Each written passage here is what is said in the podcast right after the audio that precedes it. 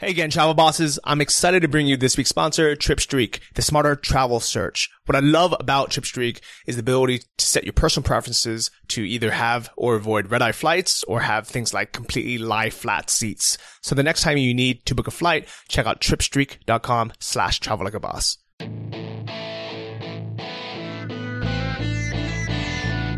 Welcome to the Travel Like a Boss podcast, the radio show all about traveling like a boss by being your own boss. Stay tuned for weekly interviews featuring guests that have built their own online businesses. If you would like to have access to our entire back catalog, visit travel like a boss podcast dot com for instant access. And here's your host, Johnny F D. Hey guys, it's Johnny and welcome to episode one hundred fifty-four of the Travel Like a Boss podcast. I'm here with Balka. Welcome, buddy. Thank you. It's good to be back. Yeah, so if you guys don't recognize that Dutch voice, Balka was from episode one hundred four, exactly a year and a month ago. It's lots of change, right? Yeah, definitely. I mean, uh, a lot of things I definitely wouldn't have expected, and a lot of things that I might have expected back then that didn't happen. So I guess, yeah. Okay, very, I like very it. different than uh, I would have thought my life would be a year and a month ago. We and I think that applies for most people, at least the ones that we know kind of living this accelerated lifestyle. I think if you were back home in Holland, your life would probably be very similar a year later. Absolutely, yeah. Yeah, same back in, even back in California, you probably still go to the same bars, still go to the same restaurant.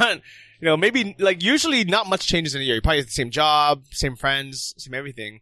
But in a year, with this lifestyle, this location-dependent lifestyle or digital nomad lifestyle, chances are you've been to a few different countries. Chances are you've met hundreds, if not thousands of new people. Yeah, absolutely. It's weird.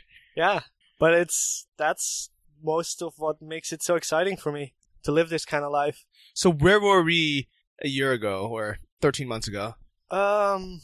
So I just spent like the first six months-ish in Chiang Mai, I think. Maybe even less, like five months. So I think at the time I was settled a little bit in Chiang Mai, but um, I hadn't really been traveling that much yet. Chiang Mai was my first destination, and apart from a short trip to Laos, I hadn't traveled much elsewhere. Yeah, so I guess before that, you were you're just based in Holland. Yes. And you never really lived abroad or worked no, abroad? Okay. No. So when I came to Chiang Mai in August twenty fifteen, that was my first flight outside of Europe. And it was the first, like, real long-term traveling on my own. So, yeah.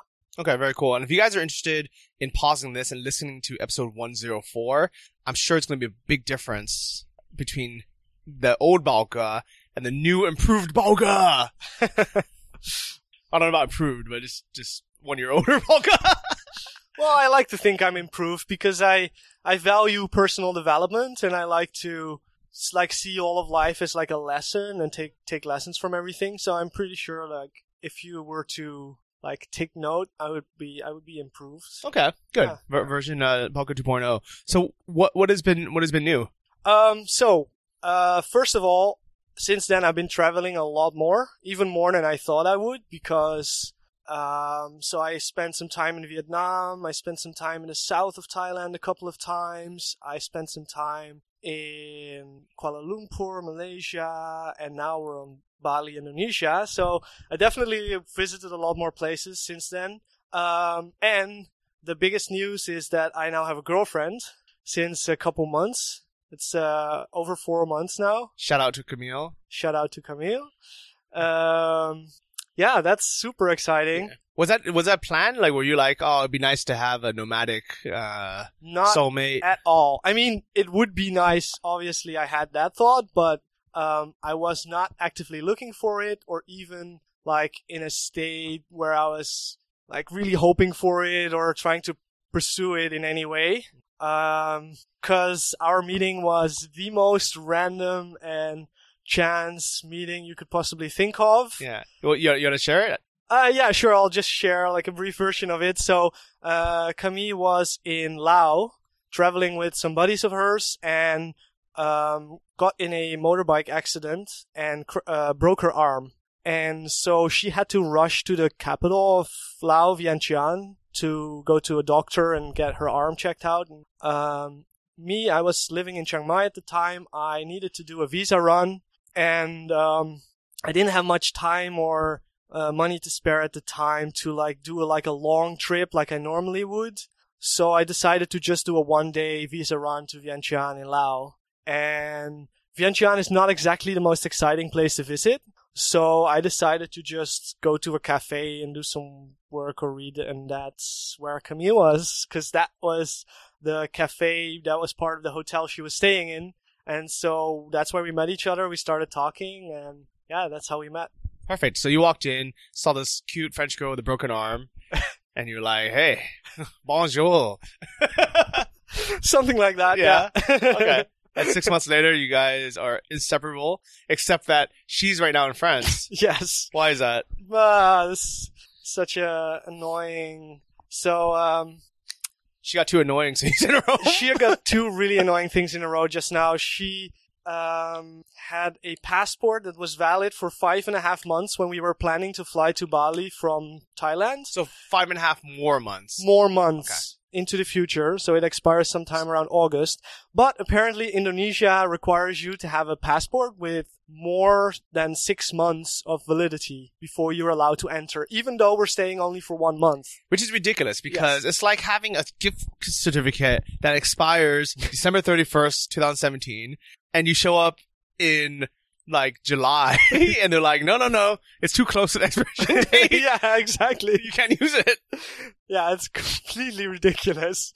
So yeah, so um, we tried to look into getting her a new passport in Thailand. So you guys were already at the airport. We were at the airport. We were waiting to board our flight. It was literally thirty minutes before departure time. So you checked in already. You had we your checked gate. in. We went through immigration. So the airport staff had to escort us back out, get us through immigration again, get our exit stamp cancelled so we were allowed to go back into Thailand, where we only had five days left on our entry into Thailand in the first place. Yeah, so it was all uh, a bit messy. And almost, you're lucky that you even had five days. Yeah, I mean, that's so true, because oftentimes I would do a visa run like one or two days before the expiry date of my entry into Thailand. Um... It was just that we wanted to spend a whole month in Bali, which is why we started going there at the start of March. But yeah. So I guess lesson learned for that is always have start. Uh, so renew your passport a year before it actually expires, because it's not just Indonesia. A lot of countries have this random rule for whatever reason. Yeah. And second is just to double check the rules of your passport before you book a flight, before you you travel, because I think. Part of this lifestyle, we get so used to just moving countries. Yeah. And it's really funny because, so she said, um, so she's been traveling as a digital nomad for about four years, so much longer than me. And she said that um, she's kind of gotten a little bit complacent with it. And normally she wouldn't really make a mistake like this. Like four years ago, she would double check everything, like be really well prepared, and now she's just like so used to the lifestyle, like you said, that she didn't even think of this rule, or l- rather like she did think of it, but she thought of it based on previous travel plans, which was going to J- Japan, which doesn't have this rule. And then she didn't check again when we went to Indonesia. She completely forgot about having to check again, yeah. Well, about a year ago when Larissa and I were supposed to go to Taiwan, we traveled from, I think we were in Koh Lanta at the time, went to Bangkok. Uh, I think we, I think we checked in as well. I think we went through the whole process, and literally, like as we were going to the gate, they check it, you know, they check everything again, and they're like, they're like, wait a minute, um, she, does she have a visa to Taiwan? And I said, no, no, we're only going for like, you know, a couple of weeks, and we get thirty days for free. And they're like, no, sir, you get thirty days for free because you're American, but South Africans need to apply for a visa. Right. And we were like, oh my God. And we were yeah. with my parents too. Uh, it was, yeah, it was, it was crazy. It was like my whole family was there. My, my mom, dad, sister, her husband, my niece, my nephew, and they all passed through the gate, and we are just behind the queue saying, Dad, I, I'll figure it out. Don't worry. Just go to Taiwan first. Yeah. And they were freaking out. And it's completely our fault for just not even looking. Yeah, yeah, yeah. So that is, a, I guess, a travel tip. Uh, so out of all those places that you've been in the last year, which ones were your favorites? Um, so Chiang Mai so far is still my favorite place to live in, as in longer than, like one month or longer than that. Uh, just staying in one place, renting an apartment there. Um, it's by far the easiest, most convenient uh, place to do that, in my opinion. Um, but to travel, the most exciting thing I did was a motorbike trip through Vietnam for two months in March and April last year. You spent two months on a motorbike? I pretty much spent two months on a motorbike. It was That's like insane. six to seven weeks approximately. That's yeah. so insane. So where did you start? Where did you end up? So uh, most people, when they do the motorbike trip in Vietnam, they would do like Ho Chi Minh to Hanoi or the other way around in two to three weeks. Mm-hmm. So that's kind of what I started out with, because I, I was planning on living in Vietnam for a bit. But then I had never been to the country, wanted to travel, so I decided to do the motorbike trip before settling somewhere. Um, so I started in Ho Chi Minh City, drove up to Hanoi in about three weeks, I think. Uh, met a lot of cool people along the way. One of them um, said that he had two more weeks in Vietnam and decided to do the far north, which is near the Chinese border, so that's past Hanoi to the north. Wow. And, and, and wait, so what kind of bikes were you guys on? Super shitty old motorbikes. So this is nowhere near the quality of the scooters I normally drive in Thailand or even here on Bali. Um, this was like a two thousand five Honda Wave semi-automatic Chinese knockoff version. Okay, so, so it wasn't one, even an original Honda. Most people are on the Honda Winds, the ones that kind of yes, look cool. They're they're basically the same um, with a different frame. Okay, like the the parts are all the same. And I've heard that all the Honda bikes are not actually made by Honda in yeah. Vietnam. Yeah, it's Which true. is insane. It's true. I mean, now nowadays, they have more, like, the locals drive more, like, official Hondas. But those that are, like, ten to twenty years old, they're all knockoff versions. That's so, yeah. that's so funny. Like, you would never see a knockoff Honda Accord back home. No.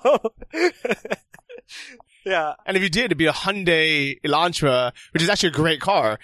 Which yeah. I think I would actually prefer that car, to be honest. But you wouldn't have a something that looks like a, a Honda motorcycle that has some interchangeable parts with the original. Yeah.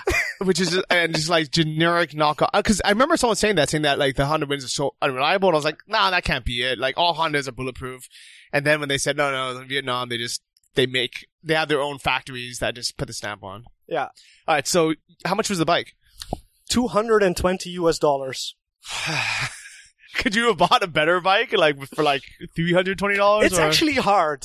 Okay. Because so I think the only other option is to go for like seven hundred dollars and buy like a proper, genuine Honda or Yamaha, something like that motorbike. But it's pretty hard because the market there does not really cater towards foreigners for that.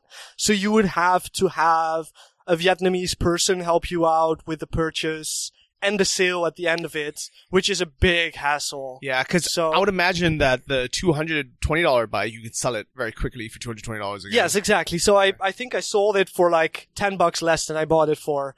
Um, you drove it for seven weeks. I drove it for seven weeks. I drove it for over five thousand kilometers through Vietnam. So it's like one penny, two yeah, pennies per kilometer. Yeah, yeah okay. exactly. And uh, I, bu- I sold it in the same city I bought it in, like Ho Chi Minh. I posted it on Facebook and I sold it within a few days.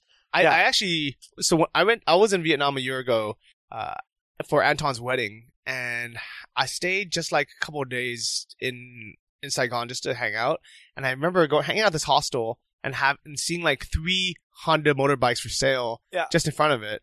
People had just got done with this loop; they they had drove down from Hanoi, and I thought, "Fuck, I, I should have stayed longer." Yeah. And I really thought about just extending my trip and just staying long. And I, and I regret not doing so now because right. this sounds like it would have been fun. It is. It's super fun. Like you meet so many cool people along the way. It's like it's it feels more like a challenging way of traveling too, because like in most of the places you end up in, there's no like Western conveniences. It's completely local Vietnamese cities. You have to figure out where to stay. Like the hotels don't even have like a listing on Agoda or booking dot com. You have to like go th- to them and book the room there. Uh, you have to figure out how to get food, like, and every, almost every other day, how to get your motorbike fixed because something would be wrong with it. Wow. What, what is broken on the bike? Um, So things that were permanently broken or like semi-permanently in the sense that I would get it fixed and would break again the next day. It was like the electric starter. So I had to kickstart it all the time. Um, the big light. So I could only use the normal light. And um, other than that, I had issues with like the the engine wouldn't start, like at all, even with the kickstart one time. I had issues with the gears, like being stuck in a gear or something like that. Yeah, so stuff like that happened all the time, yeah. Did you ever get stranded in the middle of nowhere? Um, sort of, yeah. So on Cat Ba Island, I, we had the most hilarious day. We were five guys traveling each on our own motorbike. They all had Honda Winds, I had a Honda Wave. And in a single day, every single one of the five motorbikes had an issue and broke down at some point. And so the last one, we were on Cat Ba Island. We made it just in time for the ferry to get there. We were like, all right, so we can make it to the hostel before dark now. And then one of the guys got a puncture. So that that was out of the question. We had to get his, his uh, tire replaced. Then by the time we were like halfway through the island, another one of the guys, his bike broke down.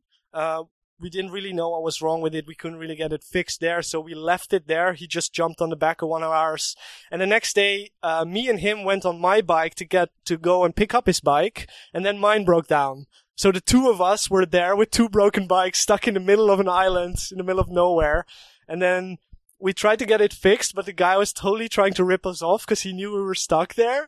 So we just called the other f- guys that were still in Cat Ba town, and they came by with their bikes and some ropes, and we dragged, we literally like dragged the bikes by rope back to town, which was like probably one of the most dangerous things I've ever done in my life. Because were you sitting on the bike while they're driving it?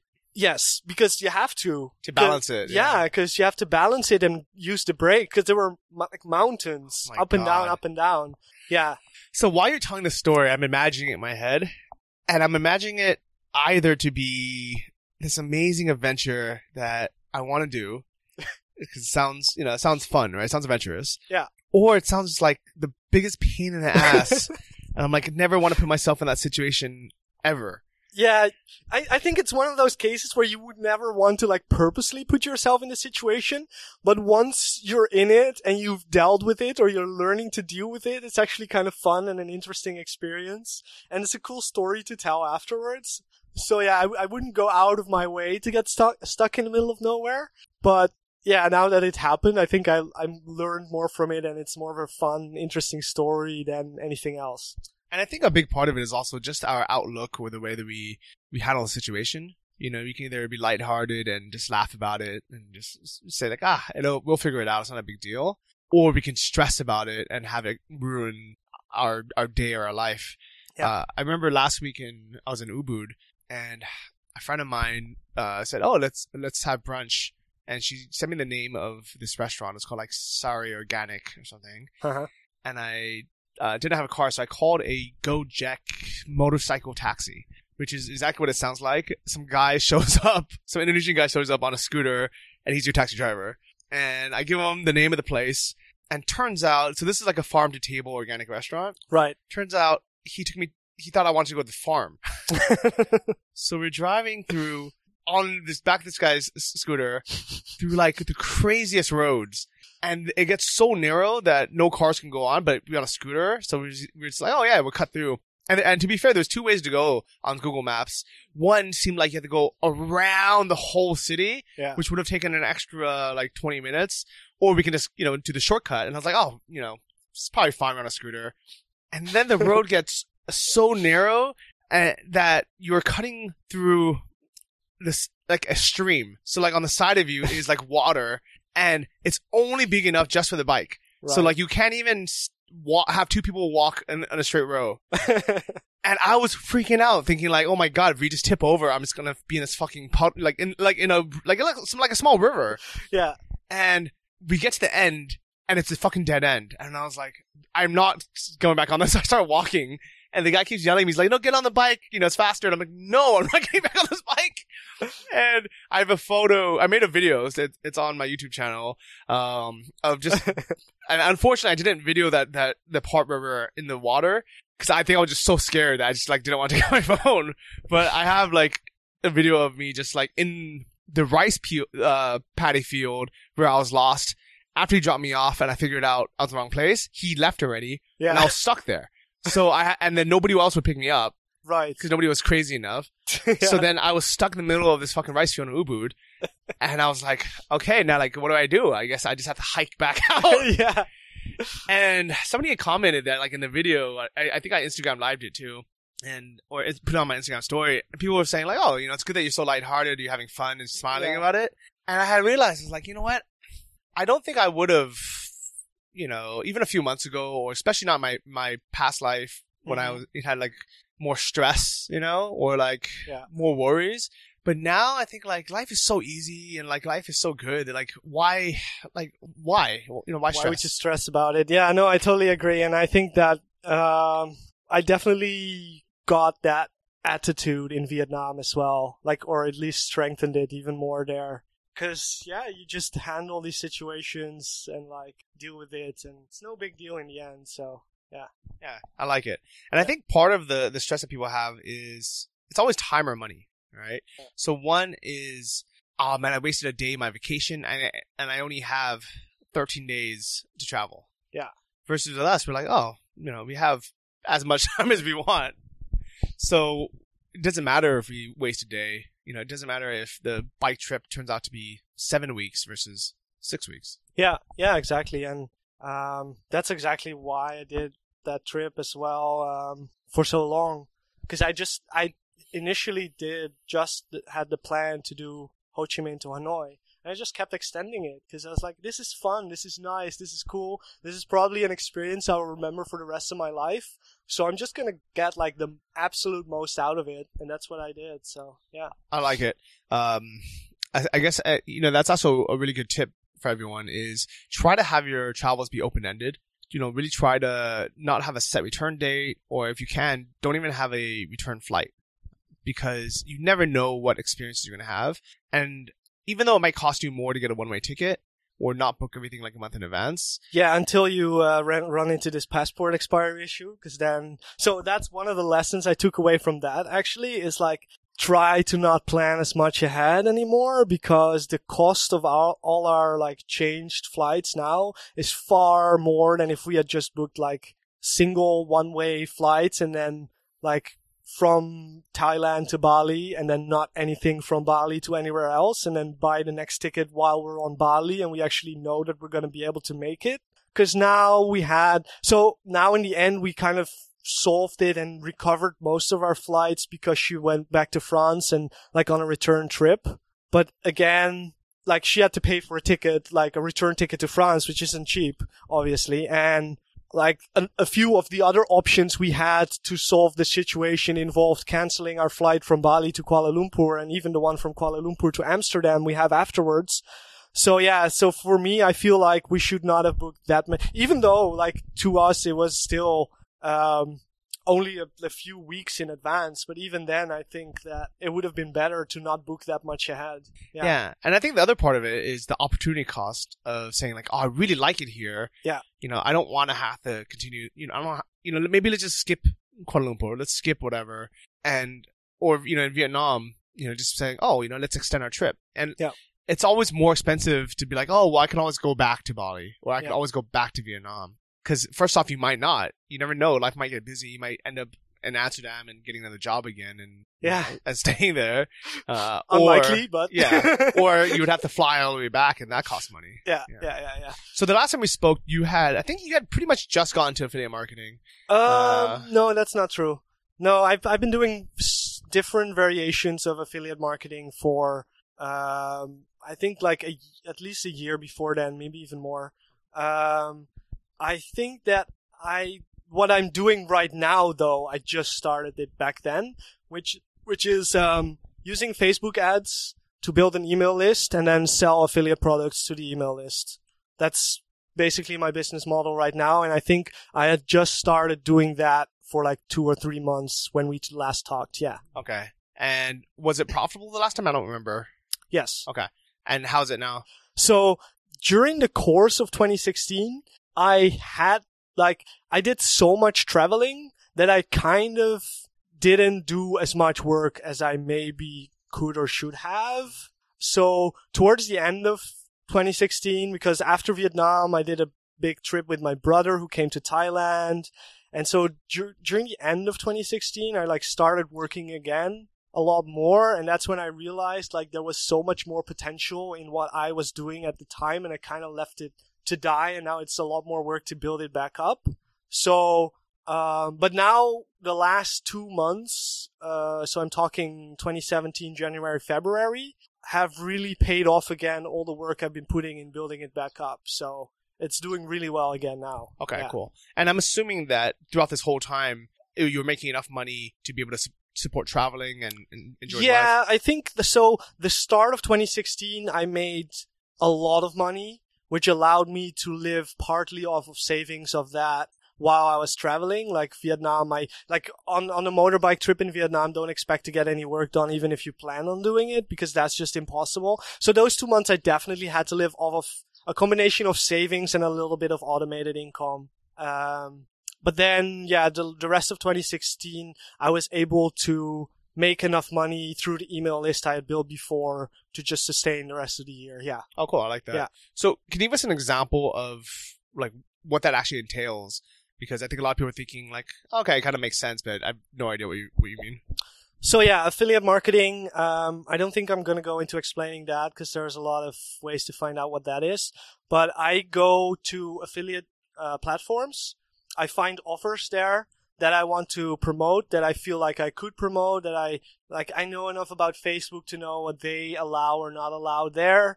So um, I kind of build an, a, a free offer based off of what that affiliate offer is. So either I, I create like a free report or like a video course or series or something like that. And then I, um, I give that away in exchange for an email address from the person that wants to have it. So I, so I, for yeah. exa- like, so to kind of give people an example, have you ever seen those Facebook ads that say, are you into yoga? Mm-hmm. Um, enter your email address to download the latest report on Um, you know, yoga for health, or like, you know, ninety-six yoga techniques to better your, you know, your balance or something. Yeah, okay. yeah, ex- exactly that. So then people would uh, enter their email address to receive that report. Then the first first email they get from me is that report, okay. And usually an offer for something that is a paid product. Okay. So they get a free product immediately as soon as they enter their email address. And then on the next page and in the first email, there's an offer for, hey, if you like this, like go and check this out. This is um, a paid product. So and- they, they go to the sales video. That's an affiliate offer. So that's not my own offer. That is an affiliate offer. And these uh, these products, are they physical products or are they digital products? Um, I'm mostly digital, although some of them involve like they can buy like the, the, the printed book version or the printed C D or D V D version sometimes. Okay. Yeah. So an example in, the, in this situation might be somebody sees the ninety-six yoga uh, postures, they download it and they say, wait, you know, we also, if you like yoga, uh, here's the, the video series that you can check out. Uh, here's a video. Somebody, somebody's, you know, who isn't you, somebody has created this product already. Yeah. Uh, you are just an affiliate for it, which means you are referring them to this other site. Yeah. They watch the video. It's explaining, um, you know, the yoga techniques or whatever it is, and says, here's an offer to buy um, access to these twenty yoga videos that, you know, walk you through step by step or something. Yeah. And if they buy that, then you get a commission. Exactly. Okay. Yes. And because it's mostly digital products, the commissions are pretty high, like fifty to seventy-five percent usually. Okay, cool. And what, what do you think the hardest part of this, this whole process is? Um, so there's a, there's a few things, I think. So the first, first is, um, on Facebook itself, the targeting and like figuring out your audience and then making it profitable in the beginning. I think that takes a lot of, um, trial and error. Then, Um, for people, for, for me, that's not really a hard part at all, but for some people, it might be like the whole setup of the funnel. Cause if you're not technically inclined, it could be a bit challenging to set all that up. And by funnel, you mean like, you know, one page, um, website where there's an opt-in for an email and yeah. then having that automatically send the P D F yeah. and then send them to the other link. Yeah. Yeah. And then the whole, yeah, exactly. The whole, um, email autoresponder software, which is this software that actually sends out the email to people, setting all that up. And then the next part is the actual um copywriting of it. So you want the the first page they see to actually entice them to enter their email address and not like click off and go back to Facebook.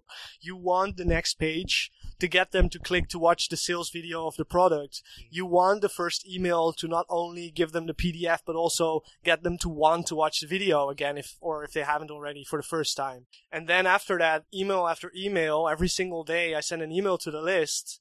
And this email is... um Well, most of the time I like give something away and then also entice them to check out some paid product that is related. So yeah, so every single day you have to create content that sells. So copywriting, I think that's the hardest part, definitely. And but are you actually writing these emails every day, or are you writing them once and putting it into a like a autoresponder Both. series? So I have an autoresponder se- series that people get when they first sign up for the first. I think I have it set on ten days now. So the first ten days, they get automated emails that are the same for everyone. And then also I send a new broadcast, which goes to the entire list except for the ones that haven't gone through the follow-up series yet. And that I send every single day, yeah. What email software do you use? Aweber. And do you like them? Yes, but it's mostly out of habit because I've been using them for two and a half years. I use Aweber as well, and I know they're good. I know they're one of the originals. You know, deliverability is really good, which is why I continue using them. So one thing about deliverability and what that means is, does it actually show up in the inbox, or does it show up in like promotions box or spam folder or something? And obviously you want it to show up in people's inbox. One thing that I noticed that helps a lot getting my, my emails into the inbox is if I just write it like a plain text email and just have like one link somewhere versus have like images displayed in line and making it look fancy. Yeah, definitely. I always send plain text emails. Yeah, that is one thing I've been doing like forever, pretty much, because it's it's like an email from a friend instead of like a promotion from a company. Yeah, okay, that yeah. definitely makes sense. Yeah. Um, yeah. So I like and dislike Aweber. I think it's like a. I like that it works. yeah, and but I dislike that it's it, it looks like it hasn't changed in like yeah, ten years. Yeah, that's exactly right. Um, they're very far behind the times when it comes to their competitors. Like, I don't know, I've heard about ConvertKit lately. That's like super, like they have all this fancy automation stuff, and it sounds super exciting to try it. But I, I haven't really yet because it's quite a pain in the ass to move away from an email autoresponder when you have twenty thousand leads in it. So wow, that's a lot. Yeah. yeah. So I was, I've been spending a lot on my Aweber, and I realized when people unsubscribe to an email, they're still charging you. Aweber's still charging you. Yes, for that email. Yes, you gotta remove the uns. Yeah, that's one of another one of those ridiculous ancient things that should not be the case. Yeah. So I go through every week and remove all the unsubscribes manually because wow. it's the only way. Yeah. And I've also realized that there's no way that I saw to export your entire list into C S V. You can only export a page at a time, which can display up to like one hundred email addresses. I think there is a way to do that. Okay, I yeah, hope so. Yeah, no, I'm pretty sure there is a way to do that. Because that would be yeah. so annoying if you want to yeah. switch to someone else. Yeah. But, okay. I mean, it's good good, good to know that we're both using the same platform, that it works. yeah. Uh, would you recommend people get into this type of affiliate marketing? It depends. It kind of depends on... Um, where you're at right now and what you do and what you want to do. Um, so if you're, if you're looking for a business that is like, could be like semi-automated, you don't have to put that much work into it every single day. Um, that's, then it's kind of a good business model, I think, cause there's like a lot of ways to do it, to set it up. Like, for example, the, the sending a new email every single day is not necessarily needed. Um, There is ways to do this in a way that, like, it takes very little work every day to to manage the business. On the other hand, um, there's risk involved because it relies almost exclusively on paid traffic. So I would not recommend anyone who's broke or on the verge of broke to get into it. So only if, if you have money to invest, uh, I would say get into it. Um, and, and when when you say... money, like, what, how, what are you talking about? A couple thousand or ten grand or what? This is so hard to say because it depends on what product you're going to sell, who you're going to sell it to. Um, so what product, I mean, Uh, so what niche, for example, and how big is that niche? Um, how expen- like how competitive is that niche on Facebook advertising? So how many other people are competing for the same traffic? And then there is the location. So if you send to the, if you sell to the United States, your traffic's going to be more expensive, but it's also going to convert better. So yeah, there, there's too many variables to really say. However, I, th- I think that Um, if you just start out with a small task of like uh, a digital product to the United States audience, I think you could start off with a budget of like twenty dollars a day for a couple weeks, and you're gonna have to be um, able to take that as a loss if it doesn't work out. Okay, so have a couple hundred bucks at least, maybe yeah. five hundred dollars or more to play with. Just to test, not not knowing if it's going to occur or not. You'll probably need, you know, thirty bucks a month for something like Aweber uh, to start out with. Yeah. Um, WordPress hosting. Yeah. Uh, maybe a landing page builder. So all in all, I don't see anyone getting started for less than one thousand dollars. Yeah, I agree. Okay. Yeah. And time-wise, how many months kind of did it take for you to become profitable after learning this? So it's it's a bit tricky for me to give a proper answer to that. If you are like completely new starting out, because I wasn't.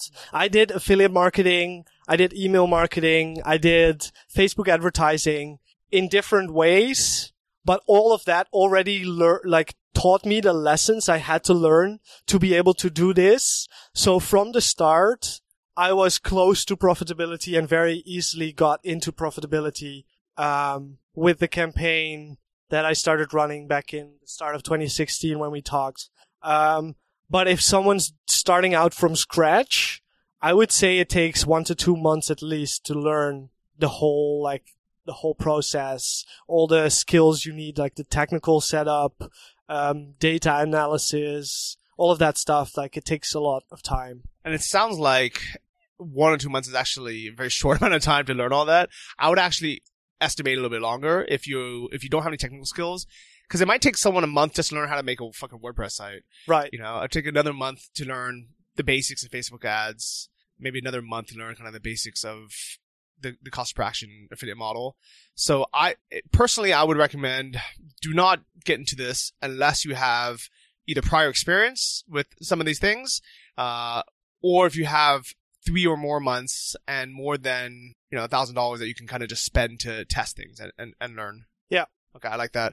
Uh, we've had on a bunch of other kind of C P A affiliate marketers on the show. Uh, episode eighty-one was with Derek, who used to be a, went from a firefighter to affiliate marketer.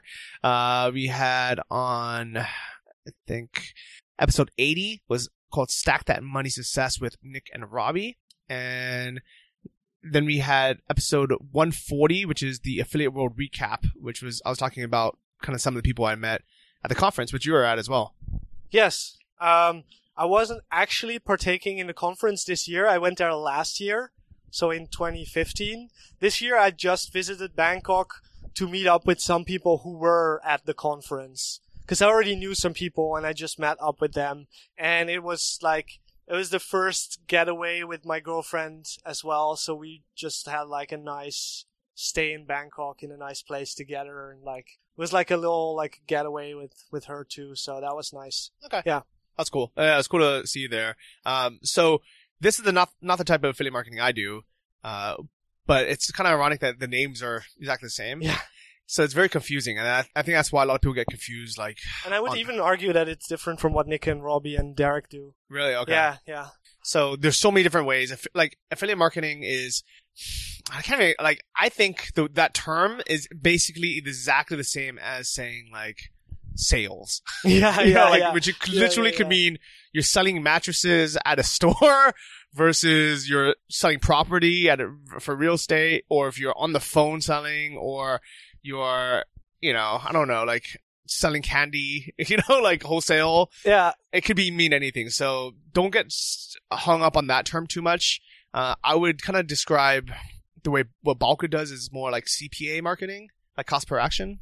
What, what do you think? What, what do you think the so, term would that be? So I, I, I kind of disagree there, because that's what I just said. Like, it's different from what Nick, Robbie, and so Derek Nick do. And Robbie do. So what they C P A, do okay. is C P A marketing, definitely. So they go to a traffic source, they buy traffic, send it either directly to the affiliate offer, or they just have a very easy, quick landing page that only entices people to click through to the affiliate offer. That makes sense. Whereas what I do, I would say I do mostly email, email marketing. marketing. Okay, that makes sense. So you're yes. building a list to the, to the ads, but everything that you're selling is through that email list. Yes. Okay, very cool. Uh, if you want another example of someone who makes quite a bit of money doing affiliate marketing through email or email marketing, listen to episode ninety-four. Uh, this was with Jen and Nick, who... I think they were making like twenty-five grand a month or something through their health health email uh, list. And I don't think they built it through Facebook ads, but mm-hmm. I guess it doesn't really matter how you build the list. You just need to have an email it's list. True, yes. I need to be better at building my email list. I suck at it. I, I realized that you can't even sign up for my for my email list on on a brow on a phone. So if you go to johnny f d dot com on your phone, there is no way to sign up for the email list. You uh, you need to change the platform that johnny f d dot com runs on. I, I need to get off of Blogger because free blogspot dot com. Because I mean, it's it works fine on a computer, but on a phone, even just reading your blog on a phone, it sucks. Does it? Okay. Because so every time you you scroll either left or right, it goes to the next or previous blog post. Oh my so god! So very often while you're reading, you're like accidentally flicking yeah. left or right, and then it loads a page. You have to go back, then you have to scroll back to oh. where you were inside the post. It's just yeah. Man, I know, I know, I need to do this. I just, oh, you know what? I'm not gonna do it. But my plan for twenty seventeen is to hire someone to take care of the technical aspects. Yeah. So the like all the email opt-ins, all the hosting stuff, things that I don't want to do. I just want to be able to to create content and do things I want to do. Yeah. So that's what I enjoy. Yeah. So. It is cool that we are both making enough money through affiliate commissions or other online kind of semi-passive um, businesses to be able to keep traveling like this. Yeah.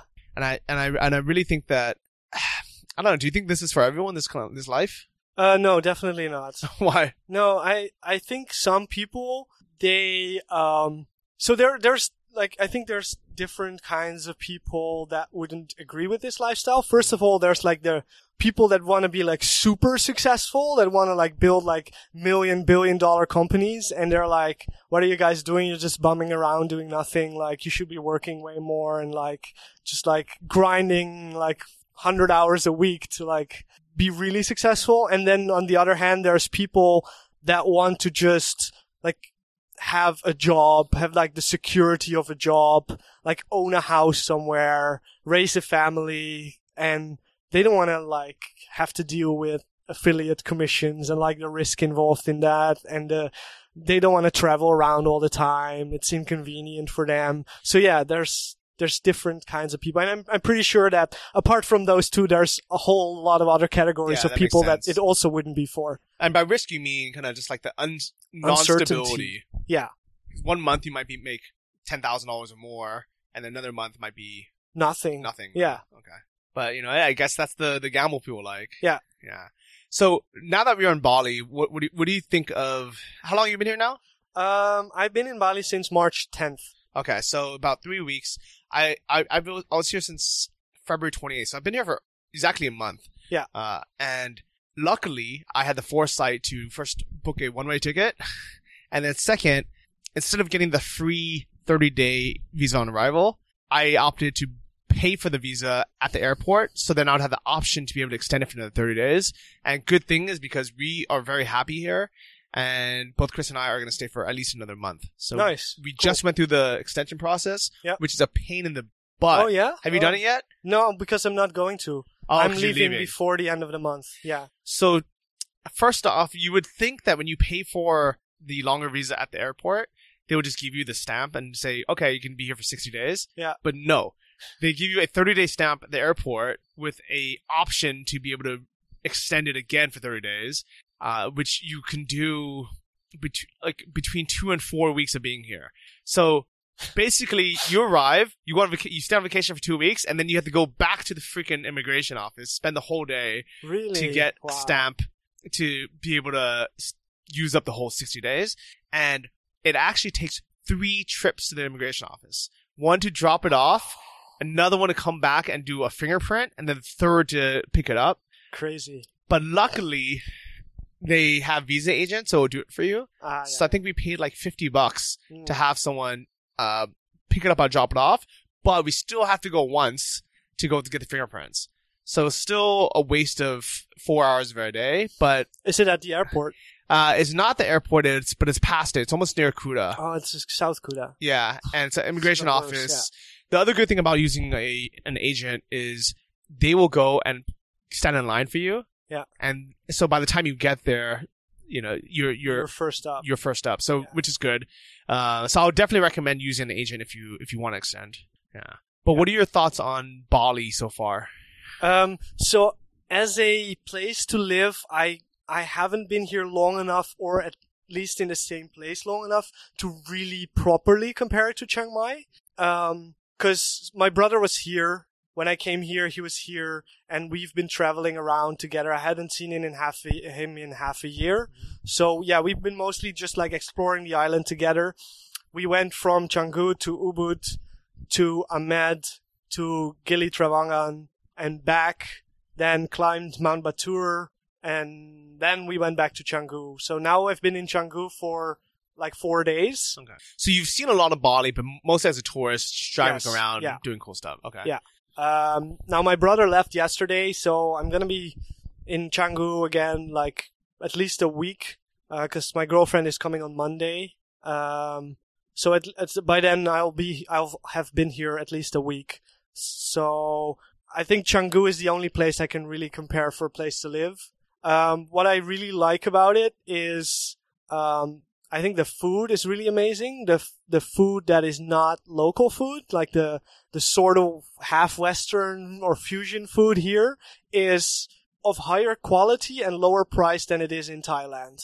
Like in Thailand, if you go to like a Rustic and Blue in Chiang Mai, for example, you pay at least four hundred baht for a proper breakfast there, whereas here you can get it for half that. Like similar quality um breakfast is half that price here. So to put that in dollars for everyone, in the in in Chiang Mai, the the Thai food is amazing and it's cheap. Yes. In Indonesia, the Indonesian food is okay. It's, it's it tastes good. Um, it's not as it's not amazing like Thai food. Yeah. And I like it a lot just because it's different. So I'm like, yeah, it's you know I haven't. I haven't gotten sick of it yet. Yeah, but yeah. So I have another another um, thing that is that um, in Holland, Indonesia used to be a Dutch colony. We oh, have yes. a lot of Indonesian immigrants. We have tons of Indonesian food. It's like like Indian food for Brits. Mm-hmm. It's Indonesian food for for Dutch people. So I am used to Indonesian food. I ate a lot of it in my youth. And the quality of it in Holland is much better than it is here. So for me, it's like... It's cheap, but other than that, it's not amazing. So yeah, that definitely that definitely makes sense. There's definitely not as yeah. many like spices or um as as in, in like with Thai food. But what Balka was saying about the Western food, for whatever reason, Canggu at least is populated by mostly Australians and, and Swedes, and they really like to have high quality, like nice food. You know, yeah. like lots of organic food, lots of you know health foods, yeah, and if you want to, you know, get like a nice breakfast, like a smoothie bowl or like um, quinoa pan- pancakes or, you know, something like that, you can get it here for like five bucks. Yeah. Versus in Chiang Mai, it's not very, it's not, you know, that popular with Thai people to eat. So yeah. it's really just catered to the Westerners. And there's not like a huge influx of, of Australians or anything like, you know, living there. So in general, you're spending eight bucks, ten bucks, maybe a little bit more on yeah. like you know really high quality, farm to table, organic type of food. Yeah, exactly. Yeah, so that's that's the the one thing that I like most, I think, about Canggu compared to Chiang Mai. Um, other than that, so I'm not here long enough to know anything about long term accommodation, but from what I've kind of seen or heard, it's much easier in Chiang Mai. So it like, is much easier. Get a get an apartment for a month that is fairly cheap. And like comfortable and easy to live in. So here, basically, what you would do is you drive around and look for like a ge- like basically a hotel, like a guest house or a hotel, and you just try to negotiate a monthly rate. Uh, in general, I so I just wrote a blog post about both Canggu and Ubud with the cost of living and everything. So just go on johnny f d dot com and look for those travel guides. But basically, Ubud is very similar to Chiang Mai. It's a little bit more expensive. It's probably twenty-five percent more expensive. So the cheapest studio you can find in, in Chiang Mai would be, you know, let's say five thousand baht a month, which is like one hundred fifty bucks. one hundred fifty yeah, bucks. Yeah. Here, probably two hundred fifty bucks. You know, maybe a little tiny bit less, in you know, two twenty or something, but it's going to be two, let's say two twenty and up for just a very basic, you know, local place. Uh, if you want to stay in like a nice condo with a pool, um, maybe even like one bedroom, you know, so you have a kitchen and things like that. Uh, in Chiang Mai, start up, they start around fifteen thousand to twenty thousand. So like five hundred bucks or so a month, six hundred bucks maybe. Uh, here it's, you can, you can find, you, it's, it, that doesn't really exist here. You either stay in a ho- nice hotel in like, uh, like the place we were in now, which yeah. you can get for maybe around a thousand dollars a month. Uh, or you can get a villa, which is usually two bedrooms more and you have to share with somebody. And then you can each pay maybe seven hundred bucks and have a really nice place and have your own house. But yeah. then you have to have a roommate. Yeah. Right. Okay. Makes sense. Yeah. So that, um, I would say that Chiang Mai wins on convenience and like availability, like choice, like different choices. Because, I mean, renting a villa is possible in Chiang Mai as well. I know people that have done that. So I think there's a lot more options there and there's like way, way more. more. So I, I think that, yeah, um, I think that's just comes with the fact that Chiang Mai is a big city and this is just like tiny, tiny places. Yeah. Well, I and think it's also far more developed. Yeah. yeah. Chiang Mai, I don't know if it's that much bigger than Ubud. Um, so Canggu is almost more like, even though it's not an island, it, it's just a beach town. It feels more like an island, like, you know, it's like two streets. Yeah. And it's really small, yeah.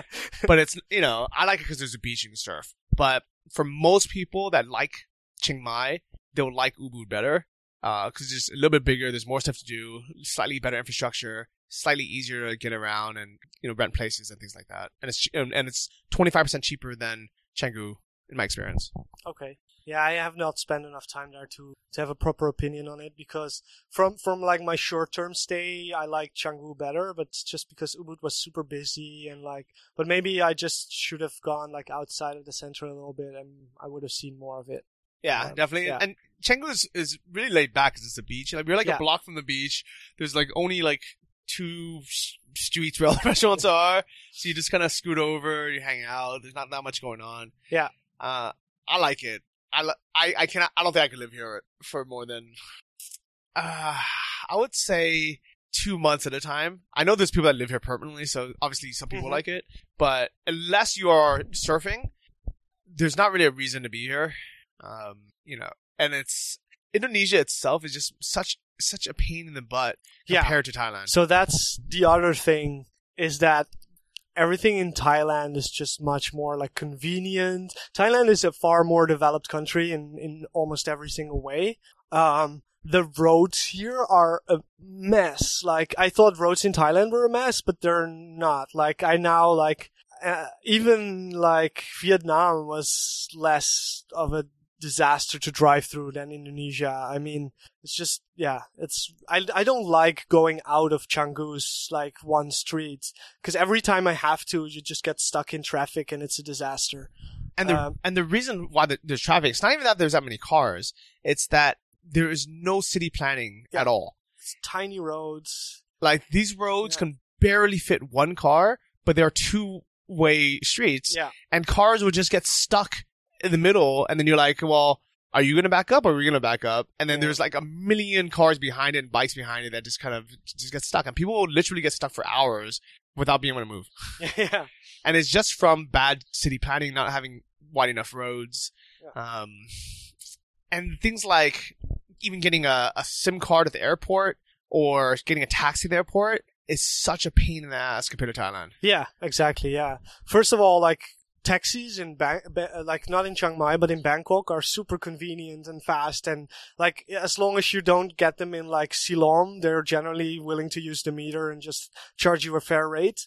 Whereas here, like all the regular taxis will rip you off like like there's no tomorrow. Like yeah. they, like, they'll least... charge like four to five times a, yeah. a, a normal rate for what they for what they offer, and then like the the Ubers and, and Grabs and everything are sort of like forbidden. I don't know if they're actually forbidden by law. Or it's just they're the taxi mafia that's like trying to push them out. Yeah.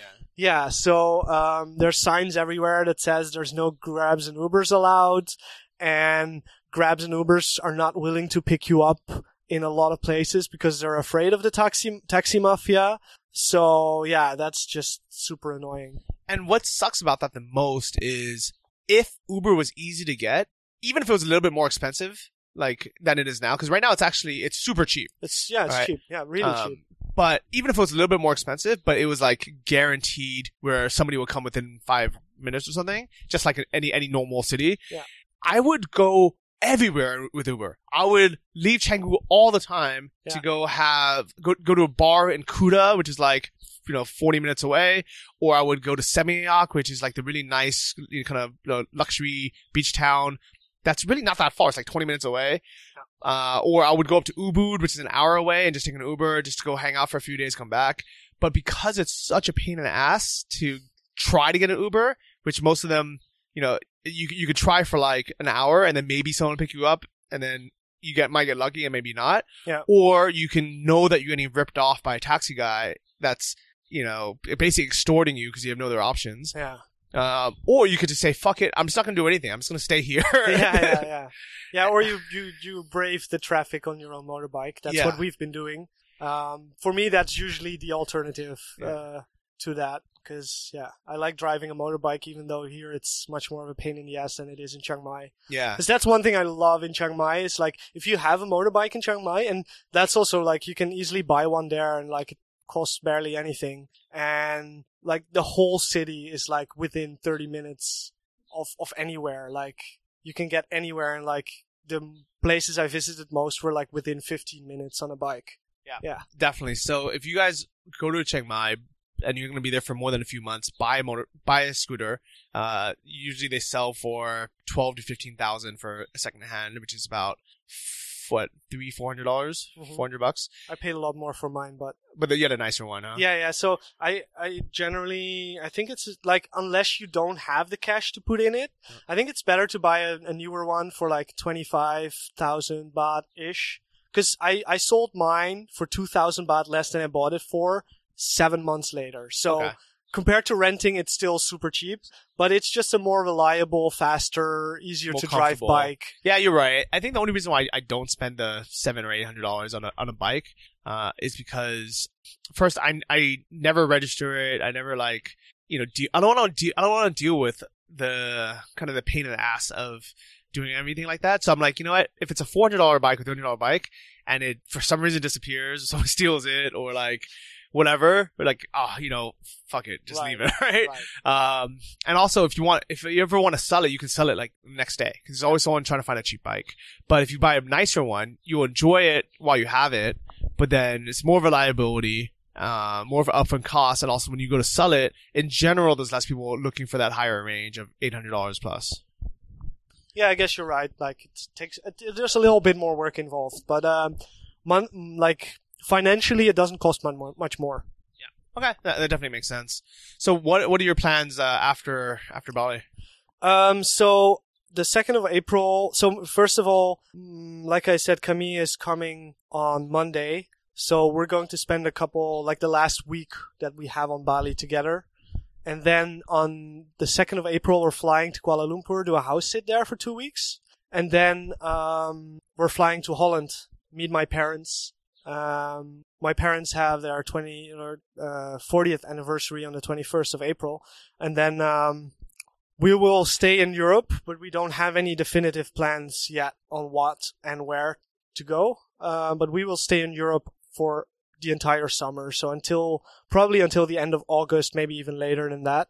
Uh, we will have my parents' car to use, so it'll be we'll be pretty free to go anywhere. Yeah, yeah, and summers in Europe are amazing, right? So yeah, exactly.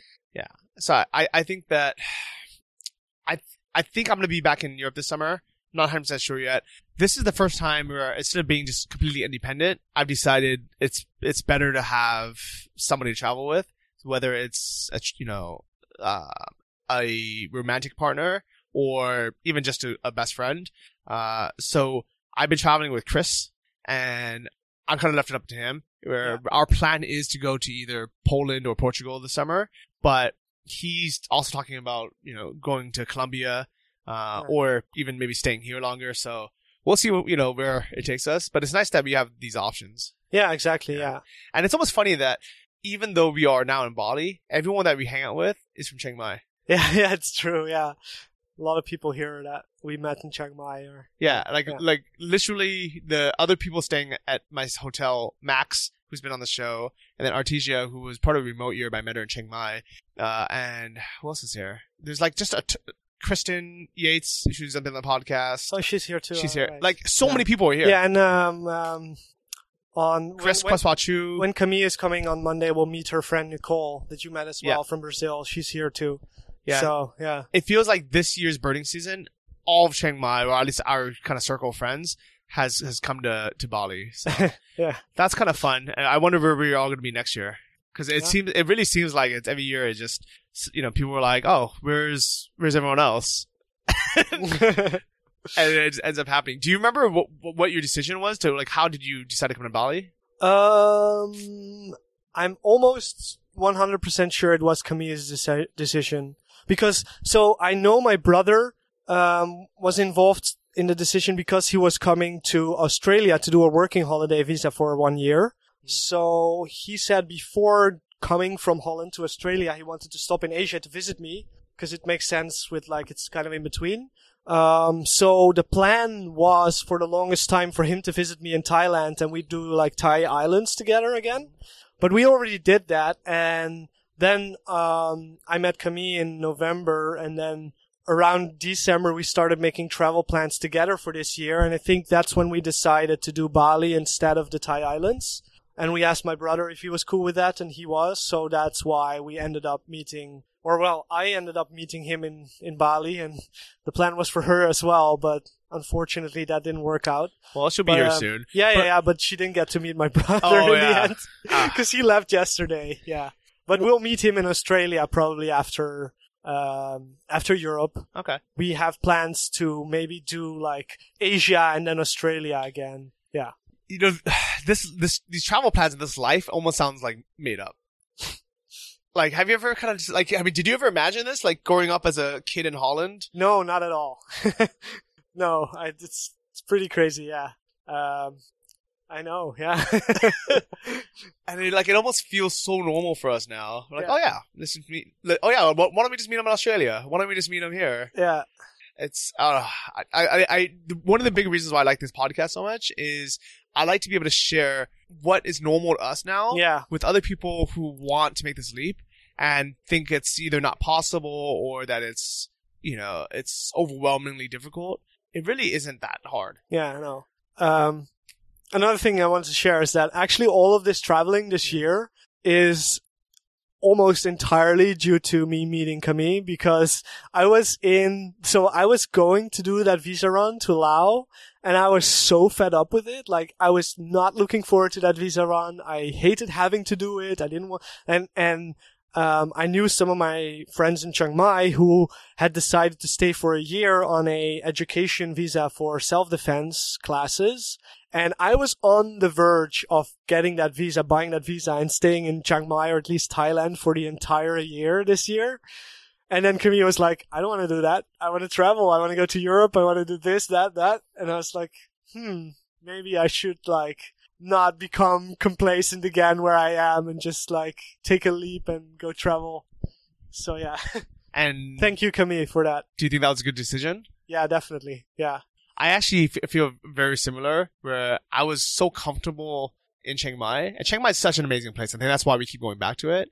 But you're right. We get complacent there. Yeah. Where we just like, ah, life is easy. Everything's convenient. You know, a lot of people. Food's good. Weather's good.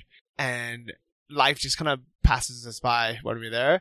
It is a good place to start out. It's a good place to put your head down to bootstrap or start a business or...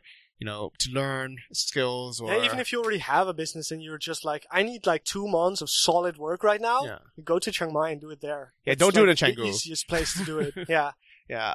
And so I do like that. But I think when we are in a situation where we are, you know, our businesses are set up, we have money coming in, we have money in savings, but also some passive income coming in, then there's almost no reason just to sit around and do nothing there. We might as well travel and see the world because we can, because we have this luxury, we have this, we have the option. Yeah. I like it. So, Balka, thank you uh, so much for being on the show. Yeah, sure. Appreciate it. If people yeah. want to find you, how can they find you? Um, I'm still on liberty to travel dot com, although I don't really update it much anymore. But uh, there's plenty of ways to find me there. Yeah. Okay. I like it. Uh, thank you guys for listening. Um, I wanted to give a big shout out to this week's five-star review by Dorta R from Latvia. I think it was our first review from Latvia. My buddy in the journey to financial independence, five stars. This podcast has been with me from the very beginning of my journey to financial freedom. It is a constant inspiration with a variety of guests that have achieved their own freedom and share the journey. In an environment where most of us are trying to break out of the nine to five life, are alone on our journey, it is crucial to constantly stay motivated. Thank you, Johnny, for providing this great content and companionship and inspiration. Uh, also, big thank you to TripStreak, our sponsor. Uh, the next time you guys need to book a flight, check out trip streak dot com slash travel like a boss. I'll see all of you guys next week. Bye-bye.